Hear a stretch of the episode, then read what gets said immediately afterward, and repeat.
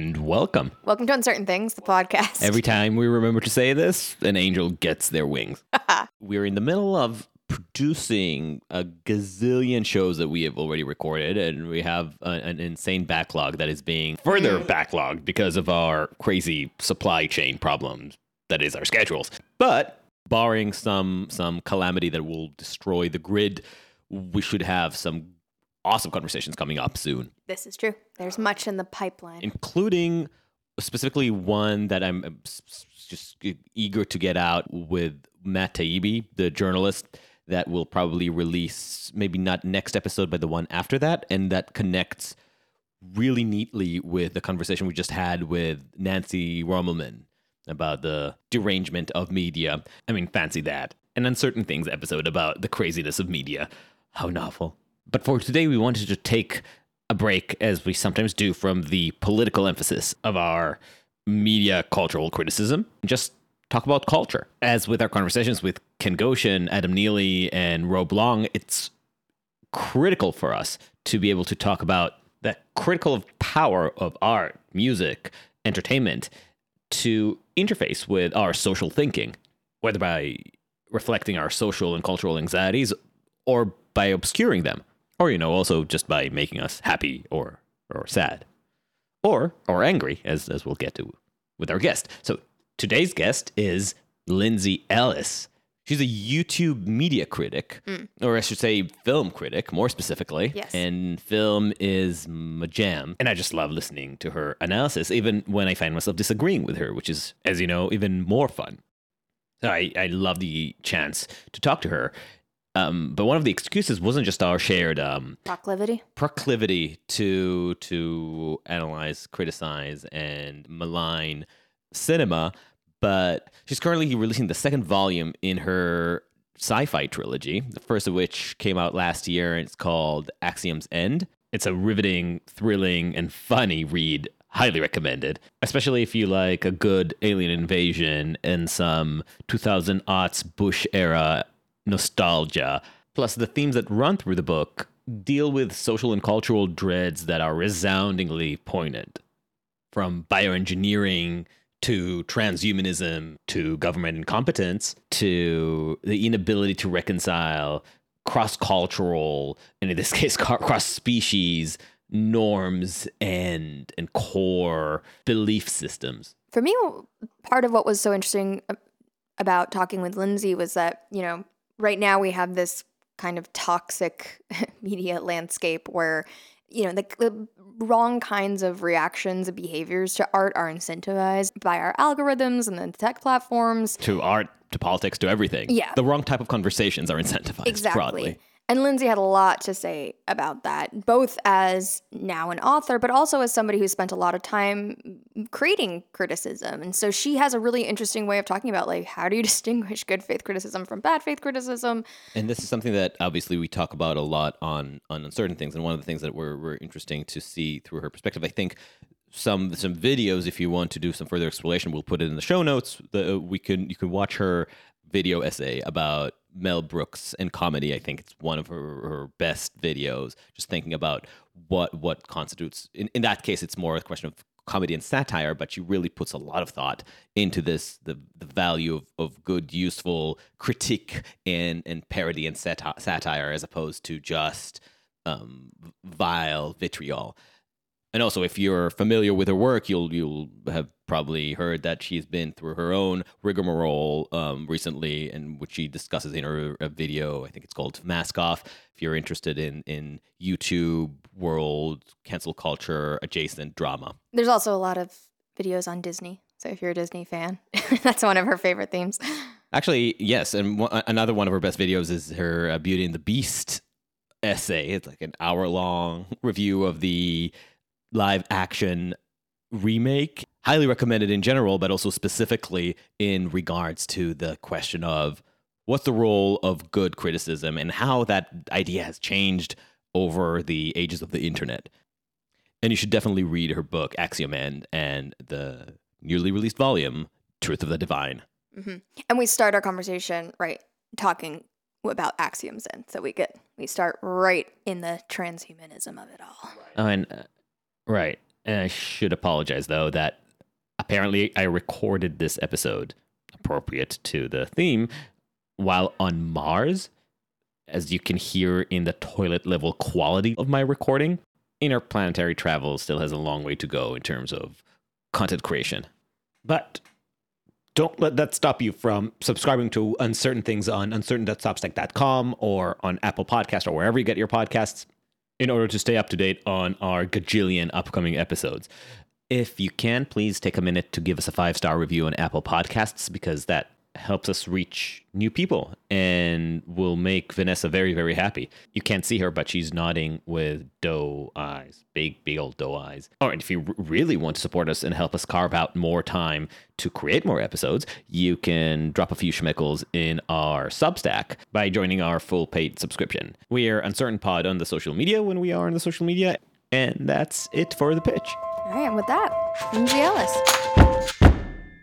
You know, mo- I think mostly it was sort of like thinking about like biology and how that would influence the culture. Mm. And uh, while at the same time, you can't make it too weird. And it's really easy to make it weird. you know, it's like, Y- n- n- not to bring in um, loaded uh, Silicon Valley terminology, but you're you're also really interested in transhumanism. yeah, yeah. It's interesting how people really shy away from that. Yeah, um like because i th- i think it's kind of i mean it's like i wouldn't even say it's inevitable. We're kind of already in it you know where it's like we have like cybernetic parts and then you have brain geniuses like elon musk trying to figure out how to like you know create neural networks that interface with like iphones.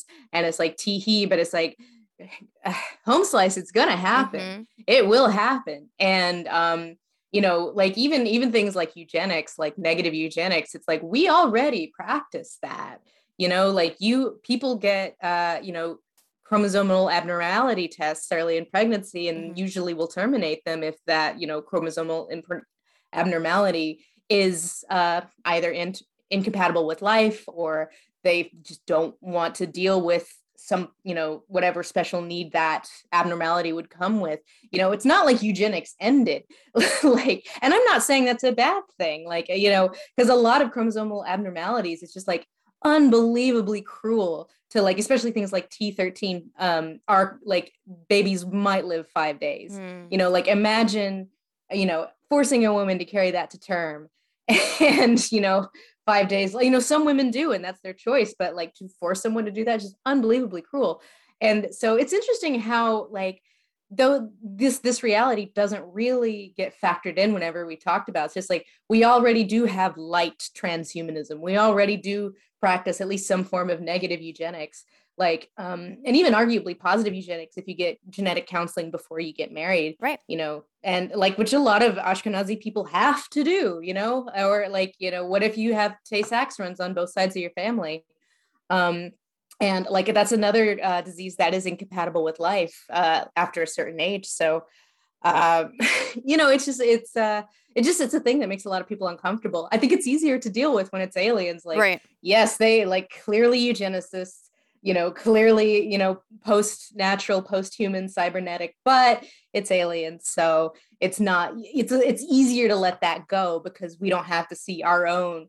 fraught history with these things especially when you like take class into account um and how whenever we look into our future you know knowing like these things it's just like it's going to be really class based and it's Mhm. going to be really ugly Right. and we don't know how that's going to play out Yeah, that's so, really so, interesting. so in a way, you avoided dealing with that problem by by not having. Um, yeah overtly i think class. yeah i think it's just like i avoided dealing with the problem by not making it about humans Right, right. um i Oh, think it's like it's castes, easier though. oh yeah yeah but it's oh yeah the hu- the the caste system yeah exactly it's just like i wasn't I- i wasn't about to be like so like in the indian caste system it's like this and this this you know it's just like that yeah it, it was easier just to kind of make it subtext instead of text right. you know because whenever you draw these things back into the human world it just makes people be like Ugh.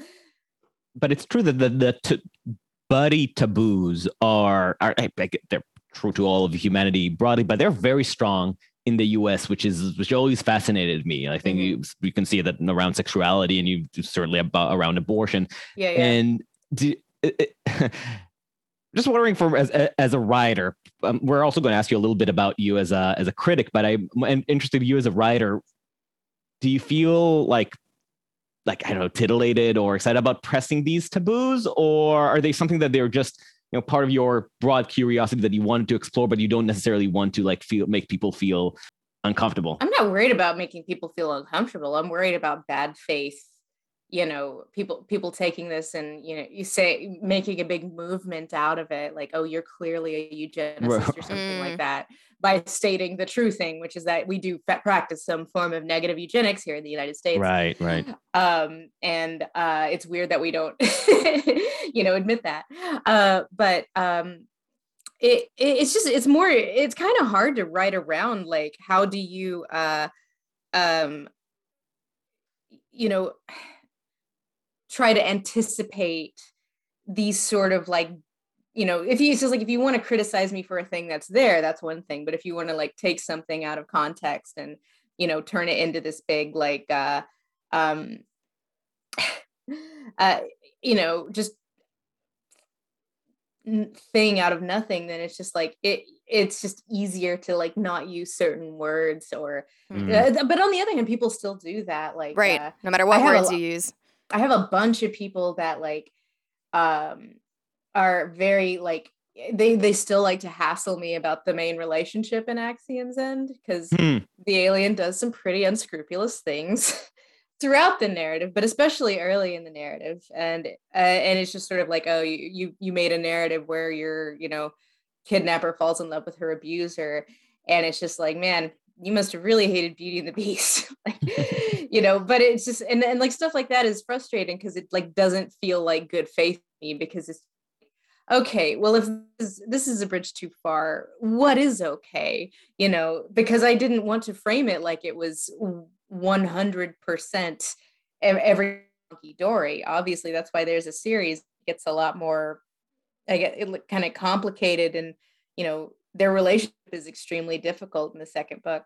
It's so crazy. I, I did, didn't know that you actually were getting criticism about that particular angle. And for just yeah. context, without without spoiling too much, I, one of the first interactions between the the human protagonist Cora and the alien uh, ampersand is essentially mind control. Yeah, thoroughly enough for it to not be uh, a big spoiler.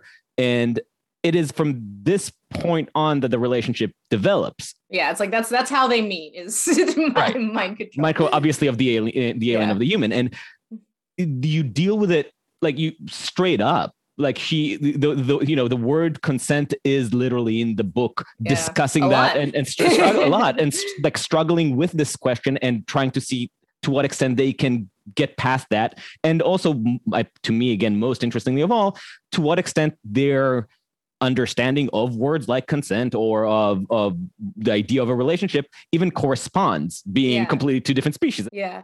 Because he's not sorry about that at mm. any point in the narrative. Like even at the end where he's like, you know, I, you know, I pet, pet, pet, I like you now. Like he's never apologetic for like not only what he did to her, but he did it to like a bunch of people just as like experiments. Um, and he's like, what? I needed to do it right and we, no, right it, it, doesn't have the beast moment of i want to do something nice for her. Yeah. Yeah he's like I did, I did what i had to do man. I'm sorry not sorry. And you know i feel like that's another one of those sort of like irreconcilable, irreconcilable differences where it's just like what do you do if someone does something pretty terrible and never really understands why it's terrible? Mm-hmm. you can either cut them out of your life or you just kind of like well move on. And at least at the end of the first book that's kind of what they do um although you know obviously that's not the end of it uh right. but yes yeah, so, like writing around stuff like that is frustrating i also had i had a few people that like didn't like there's a fairly major character who's jewish and also kind of a jerk oh i was going to say that you're clearly anti-semitic that your, your yeah. main Jewish character i've heard that a few times and i mean like sort of like he's like his character is only like more important going on and like he's it just bothers me how it's like you're not allowed to have like character flaws that right. you grow from. You know, right. you start. no, it's and it's also so frustrating. Like I am, I, I am. As My name may suggest Jewish. I think it's going to be a revelation to my audience. Uh, uh, uh, I, I, remember in during the book, I was just I was anticipating that comments. Uh-huh. Just so stupid. yeah.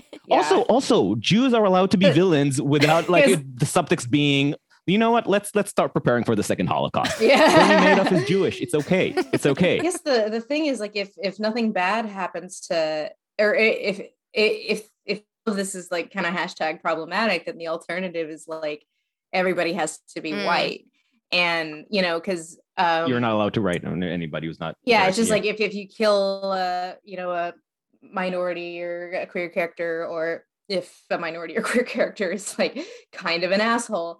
Uh it, it's just you know because i did think about that and i was like i don't want to do this. I don't i don't want to have to like rewrite it to to make it so that like nothing bad happens or they you know don't or or they don't do anything bad. Because like that, that the ironic thing about that character is he's probably one of my favorite characters. He's like he's a point of view character in the third book.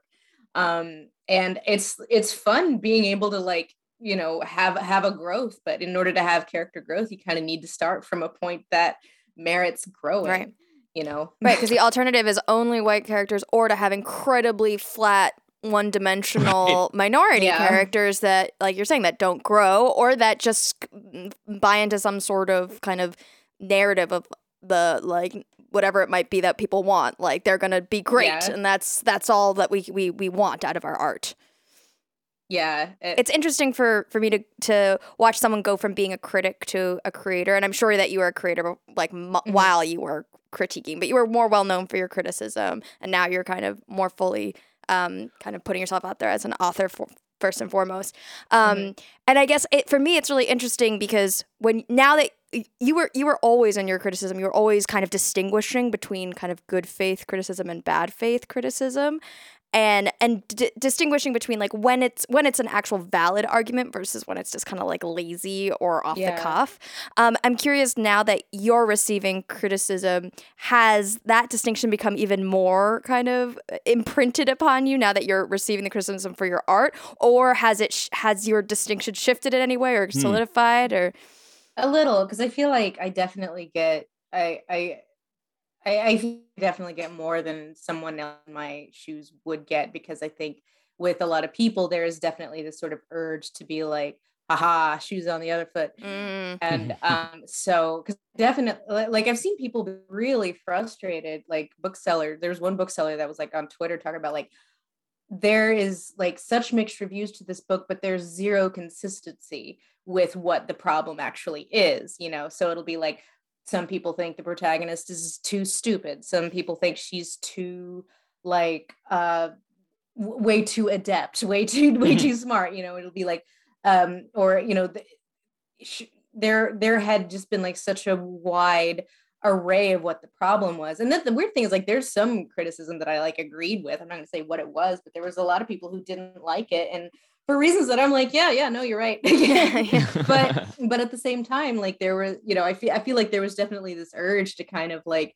put me in my place because Mm. there was just such you know there wasn't really consistency with what the problem actually was and um that that i felt was a little uh telling because it was like you know it's just like if if there isn't really any you know consistent through line with what the problem is then or hmm you know it's just like that just kind of seems like maybe people are taking it up just you know for the joy of you know saying that i can dish it out but i can't take it um Do you have like the Lindsay Ellis guide for identifying bad faith criticism? Like if the person does X, Y, Z, therefore you can tell they didn't actually grapple i feel with the like the, the number one thing is if they are the through line doesn't exist. the through line is does it feel like they're gonna get a lot of social media attention? Mm, that is kind of the first and foremost.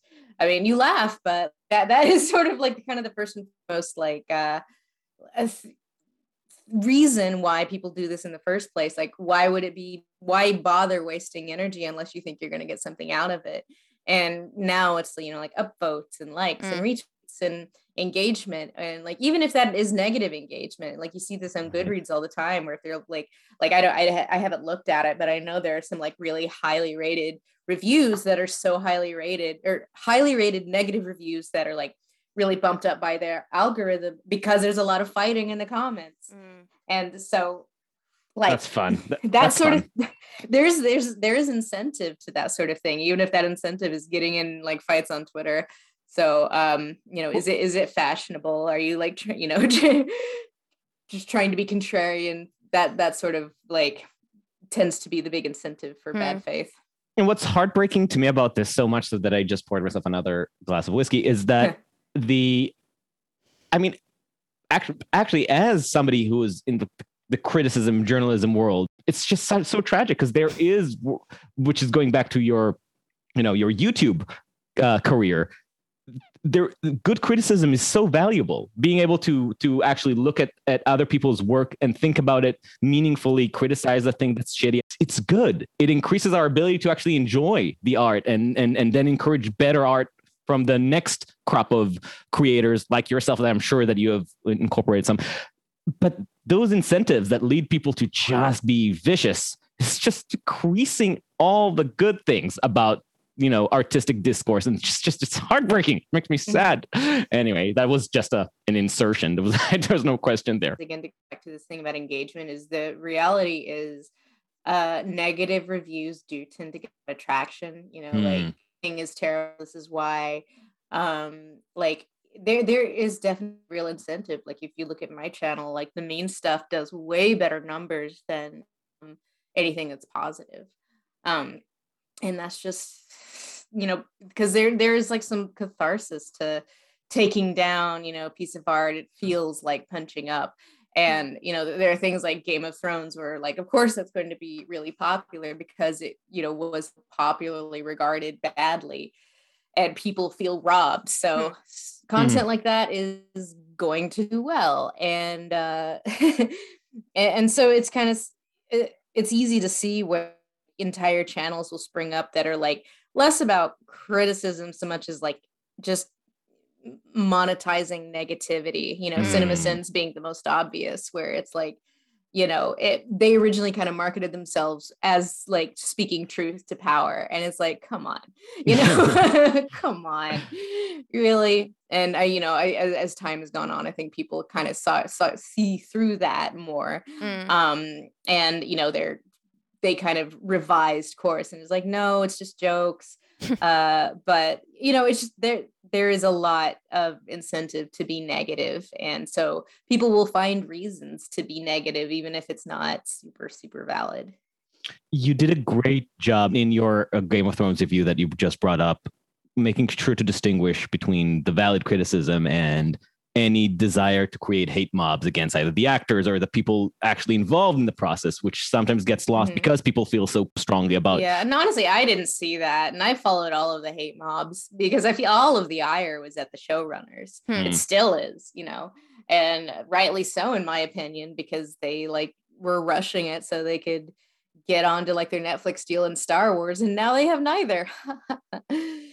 Sometimes justice is real. but I guess I guess more with the uh, you, you, reference I think in that video like the the the mobs that Star Wars created to mm-hmm. towards some of the actors and that's yeah oh yeah it's just it's just it's just a shame it's like you it's like the the energy sometimes is good it's nice to see some so such engagement with the work but mm. come on anyway. but I mean Adam yesterday when you were bringing up the Game of Thrones video and you and I were talking about it I think one of the questions you wanted to ask Lindsay and I guess I'm going to ask it right now was just I mean what what do what do artists owe their audiences? Mm. Do they owe them something? Like, do they? Do, should they be? Well, I don't think there's such thing as owe. Mm. Um, like owe implies a debt. Mm-hmm. However, I think it's like they, you know, sh- shouldn't be too surprised if they, you know, become so detached from their own audience and they just have such a big swing that there would be such a backlash um, I, I, you know, I don't think anyone is owed anything where media is concerned. However, I think that the backlash to Game of Thrones was absolutely deserved because it was like so obvious that they just weren't putting the care and attention it, in those two seasons that they had in earlier seasons. And, you know, kind of had such little respect for their audience that they didn't think anyone would notice. And so, of course, people kind of felt insulted. And, um, you know, it like just like idiots for wasting so much time in it. Like I certainly did, you know, where it's just it is amazing how it's like I used to rewatch earlier seasons all the time, and I have not touched it since we finished those videos mm. two years ago, you know. and so uh, I, I guess that's the weird thing about like fan backlash and um, like when is it valid, when isn't it? I don't think there's like a line. Um, right. But I do think that uh, you know there there's also this really troubling trend of studios just kowtowing to whatever fans want um whenever there are these sort of like backlashes that are ultimately like a really small minority but a very loud minority like Ghostbusters where like that backlash was so intense that the studio was like cool well, we're going to try again. We're going to retcon the existence of that entire movie and we're going to make something that will appease the type of person that created that backlash in the first place. You know basically just uh, so it's just like when is it valid? Where i would say like the you know game of fashion game of thrones backlash was valid where the ghostbusters one was not i don't know.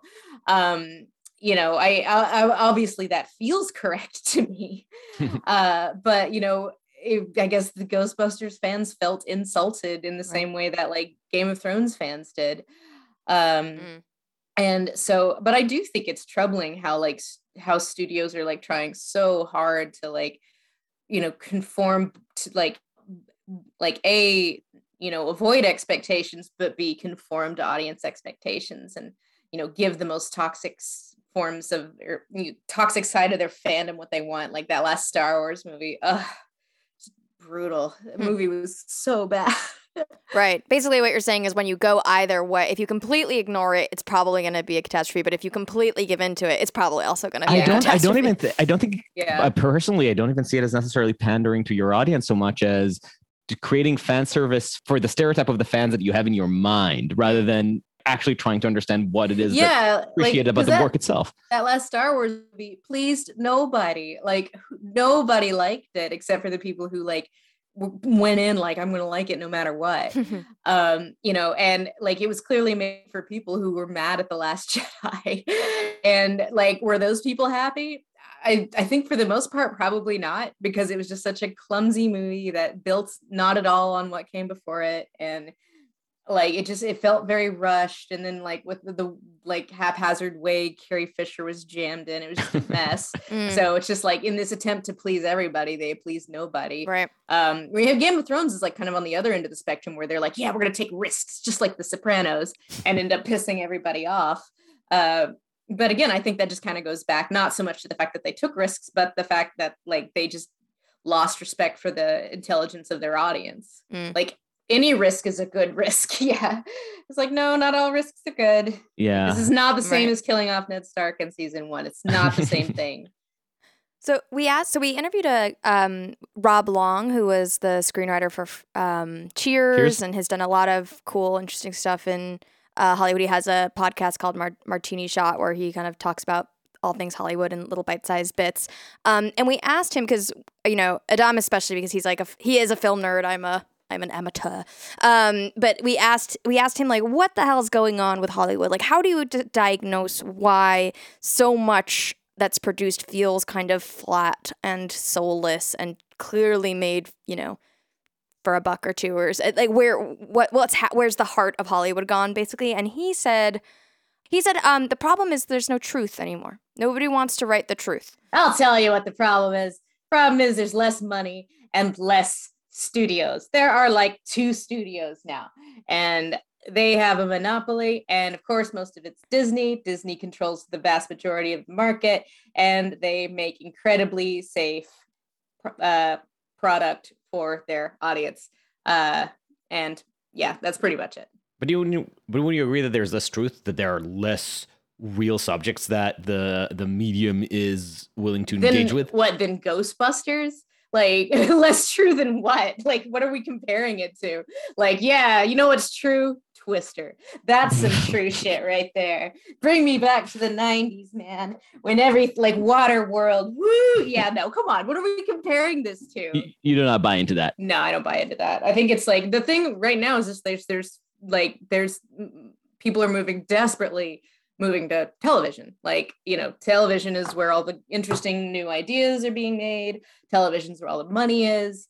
Um, you know, television is flush with cash, especially now after COVID. There's just no money in film anymore.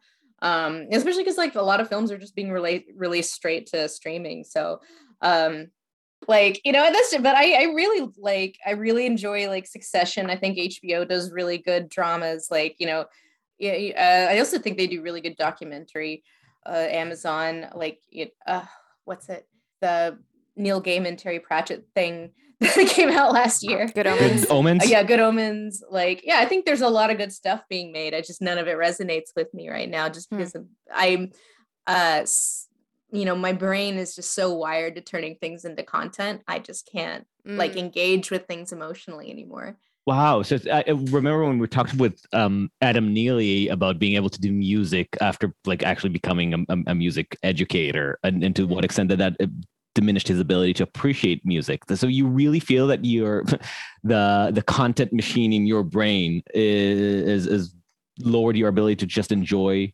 screen work? yeah absolutely there's a reason why i've like kind of gone all in on like theater like i just don't enjoy movies and television anymore i'm just sick of it When did you realize that?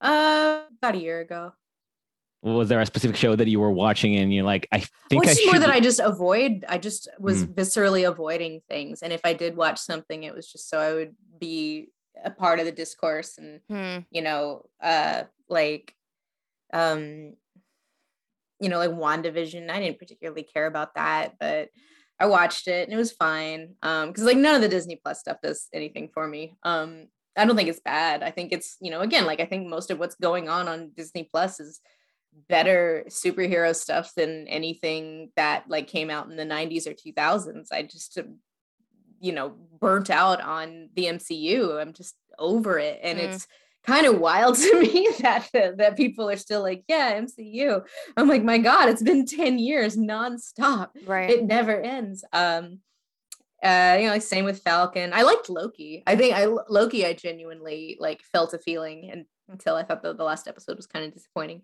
Um but yeah I, I that almost made me an emotion. Is that is that something that you resent about your Yeah. yep.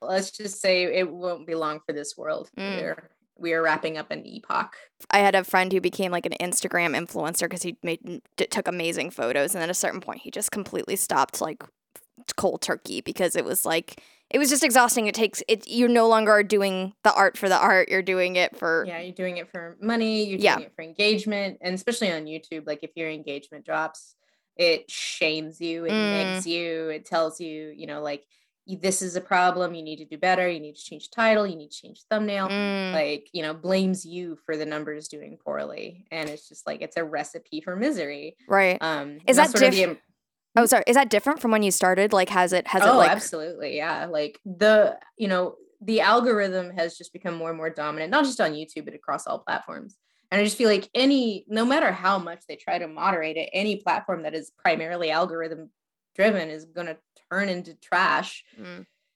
sooner or later usually sooner.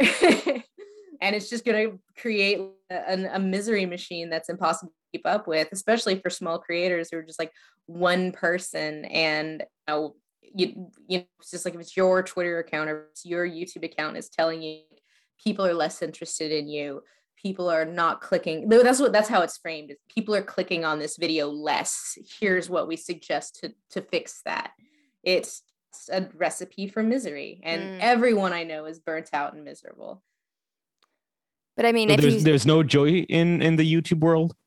um no i can't think uh, yeah i, I like I, everyone i know is like at least my f- personal friends like every burnt out everybody's just stressing out trying to think of how to stay relevant Right. trying to think of how to keep their numbers up that's why a lot of people only release like two or three videos a year now where it'll be just like going all in on one thing and if that one thing does poorly then you're just sunk Yeah. This is the thing that makes me worried about it, right? Because if people are like, okay, we'll go back to books, but then if there's no like ec- model, economic model for it, then where does that leave creators? And it's like, how do you advertise it? You have to use Yeah. social media. And Yeah. that is again fucking algorithm generated. yeah. Um, you know, it's I I I guess we'll see. Uh Yeah. it's uh so far it's been okay for me. Um, but again, I've had like this large platform that I could use. right. Soon I won't have that, at least, you know, no more than any other author will. So Right. I'll just say. Thank you for listening to Uncertain Things. We'll be back next week, or actually a week after that, with more melancholic ruminations full of despair about the way we communicate. Follow us on uncertain.substack.com and give us a five star review on Apple Podcasts. Till next time, stay sane.